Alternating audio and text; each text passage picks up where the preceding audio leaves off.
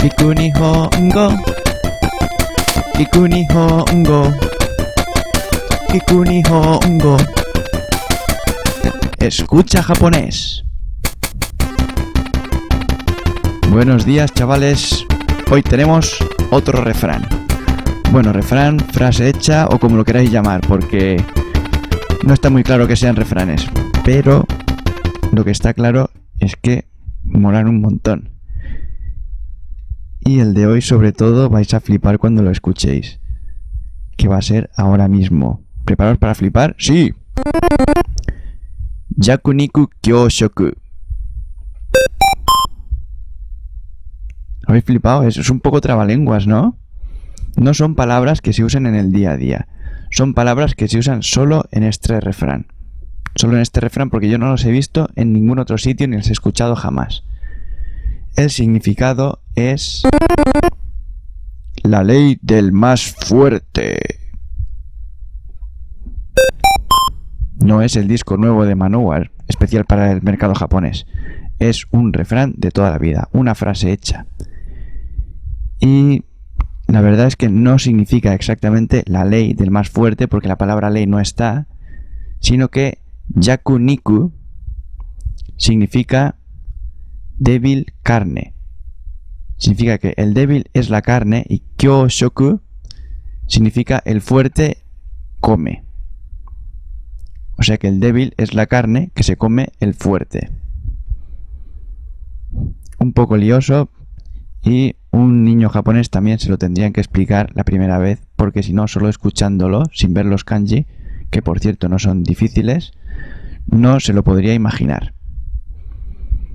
Y bueno, ahora que ya sabemos lo que significa Yakuniku Kyoshoku, lo podríamos repetir una vez todos juntos con la musiquita, por lo menos.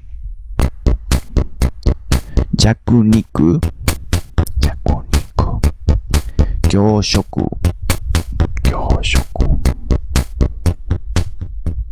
Facilito, ¿no? Yakuniku Kyoshoku.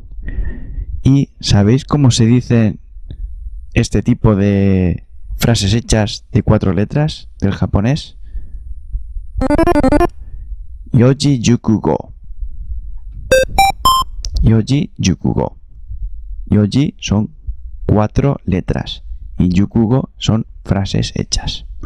Hay muchísimas, yo me sé poquísimas y siempre son bastante interesantes para aprender, sobre todo kanji, porque salen palabras que no salen en una conversación normal, pero dan mucho que hablar y por eso hemos tenido al final una conversación normal. Y en una conversación normal, si dices esto, ¿qué, qué te pasaría?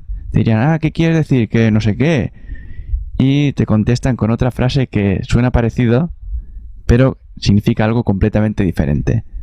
Y esta frase bien podría ser Yakiniku Teishoku. Yakiniku Teishoku. ¿Suena parecido? A ver. Yakuniku Kyoshoku. Yakiniku Teishoku. En plan trabalengua suena un poco parecido, ¿no?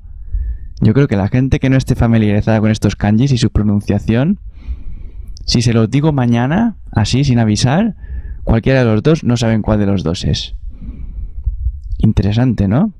Pues lo que significa esto de Yakiniku Teishoku es menú completo de carne a la parrilla. ¿Qué os interesa? ¿La ley de la selva o el menú completo de carne a la parrilla?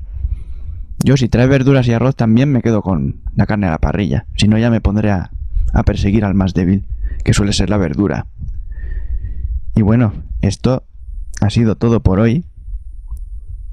Porque ha sido cortito pero denso. Escueto pero intenso. Y siempre con mucha música y mucho amor para todos vosotros. Para ahí también que me estará viendo. La semana que viene estás tú aquí, no me faltes. Adiós, amiguitos. Adiós.